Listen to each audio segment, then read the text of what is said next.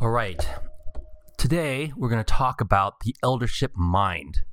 And I call the eldership mind one that is renewed, sound, and courageous. If we go back to the requirements from Titus 1, I broke it down into two primary components. One was, you know, proper behavior, and the second one was teaching and sound doctrine. And it makes sense for them to go together.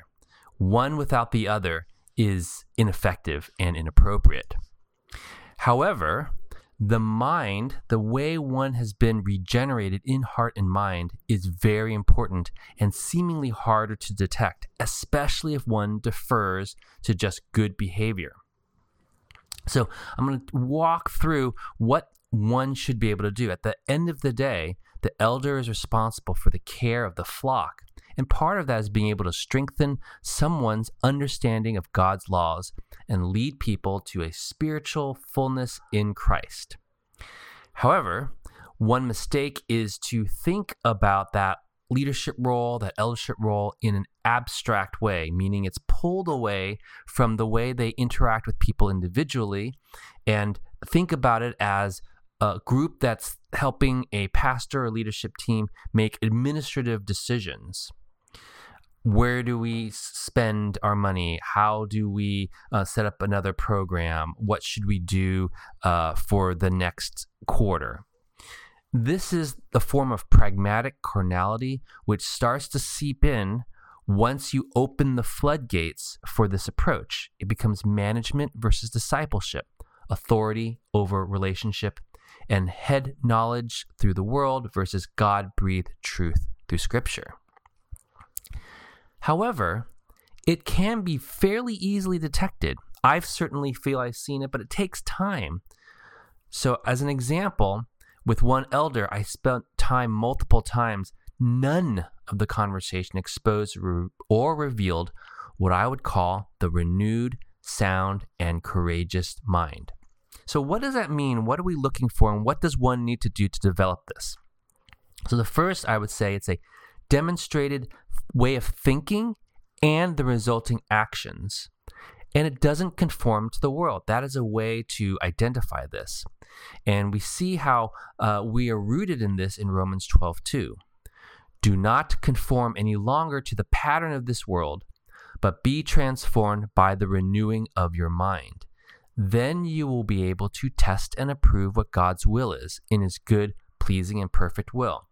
So in this verse, we see that it's both about mind, which is the renewing of one's mind, but it's about behavior, which is the conforming, the pattern of the world, and the testing. And the testing is acting out in faith on what God wants us to do that's going counter to the way the rest of the world. And so, if there are no stories or illustrations or even advice that's given in a way that is different from the world, and by really observing the life and the thinking and their conversation, it's fairly easy to see one can conform and it's not going to be helpful. Conforming is a very strong force. And so if the, shall we say, the the bastions of the church, the main structure, can't do it, how do you expect the rest of the con- congregation to be able to do this? Now, it, it doesn't mean to just know it in one's head and live one's life in a particular way that's according to scripture and not the world, although that's certainly the most important part. But it, it does uh, reveal itself in how one speaks and lives.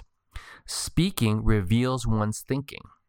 And uh, 2 Corinthians 10.5 says, We, meaning talking about all in the body of Christ, all who are regenerated and believers, we destroy arguments and every lofty opinion raised against the knowledge of God and take every thought captive to obey Christ. So that thought captive is primarily their own thinking, but in conversation with other people, help to shape, steer, and to destroy the arguments. And that doesn't mean to be argumentative, it means to understand somebody and individuals or a body uh, in congregations um, view of worldly arguments and to shift those to make the case backed by an understanding of scripture of why that path may lead to destruction this is why the third part is important, which is courageous. Most people don't want to say something that can be offensive. But both Ezekiel 3, 1821, which is longer, and I'll summarize that, and in the New Testament, James 5, 1920. So I'll quote from James 5 and then I'll paraphrase Ezekiel. From James 5, 1920, My brothers, if anyone among you wanders from the truth and someone brings him back, let him know that whoever brings back a sinner from his wandering will save his soul from death and will cover a multitude of sins. So, this is super important. And with this elder, and we don't know for sure because we didn't press as much, but I had talked about an issue. Um, he said he himself would uh, do it go one way.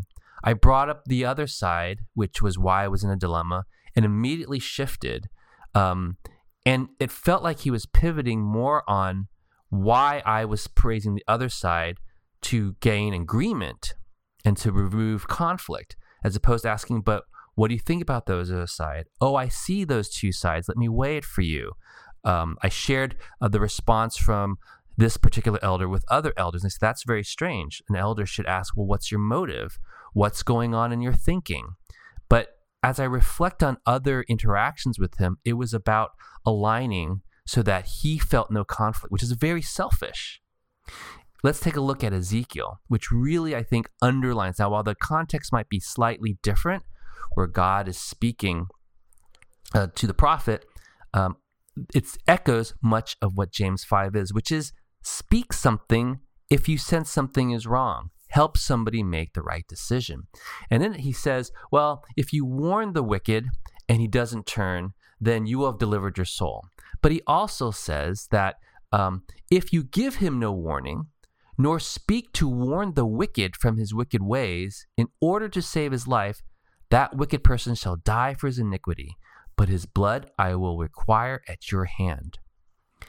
So in in both of these, there there does a, seem to be a requirement from God to his people and especially his leaders to be able to say something to correct somebody.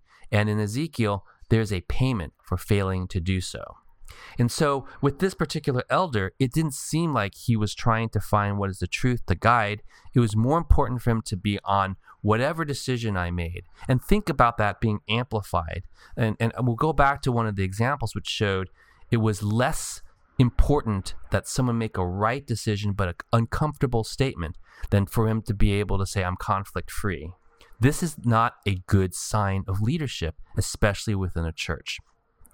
Someone needs to be able to speak truth that is counter, and we'll see that the core of a Christian is, in fact, to be able to do that because the very nature of spreading the gospel is itself going to be offensive. And so, this elder, the fact that he valued himself and this being um, agreeable more important than getting into the into the details and trying to figure out what is a hard decision uh, revealed actually a lot Ephesians 4:14 shows that uh, we're not to be someone who's easily tossed to and f- throw. Here he's talking about doctrine, but it's the same thing. It's if we're appealing to someone versus being in sound doctrine, but we care more about the other person's opinions and our own stature, that's not a good sign.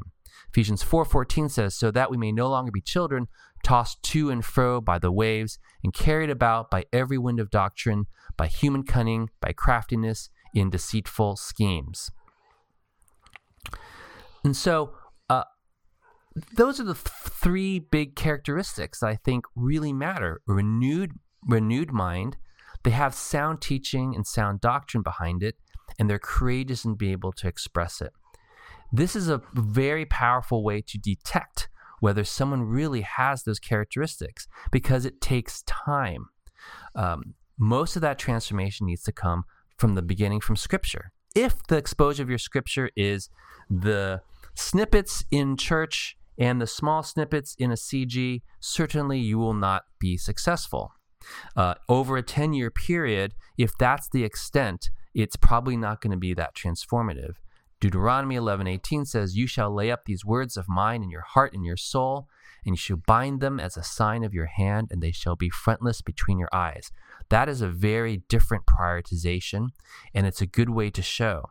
Someone can't fake the absence of of real uh, study and application and transformation and a desire over a 10 year period if all they do is so superficial. And then the last is just constantly kind of like pressing when somebody advises something, what is it? Is it worldly wisdom or is it godly wisdom? 1 Corinthians 3:19 For the wisdom of the world is folly with God, for it is written, he catches the wise in their craftiness. Remember the story of this particular elder who countered um, a, a, desire for people to grow in Scripture in the way of the Bereans. He was relying on worldly wisdom as well as a fear of uh, being in the middle of conflict. That is actually the sign of someone you do not want in a leadership position. Uh, leading people astray from Scripture showed that there wasn't an understanding of what Scripture called for. And then the second one was um, believing that conflict, which we'll talk about in a separate session, is to be avoided at all costs at the expense of wisdom is also a, a bad sign and a poor seed to plant within the te- within any church.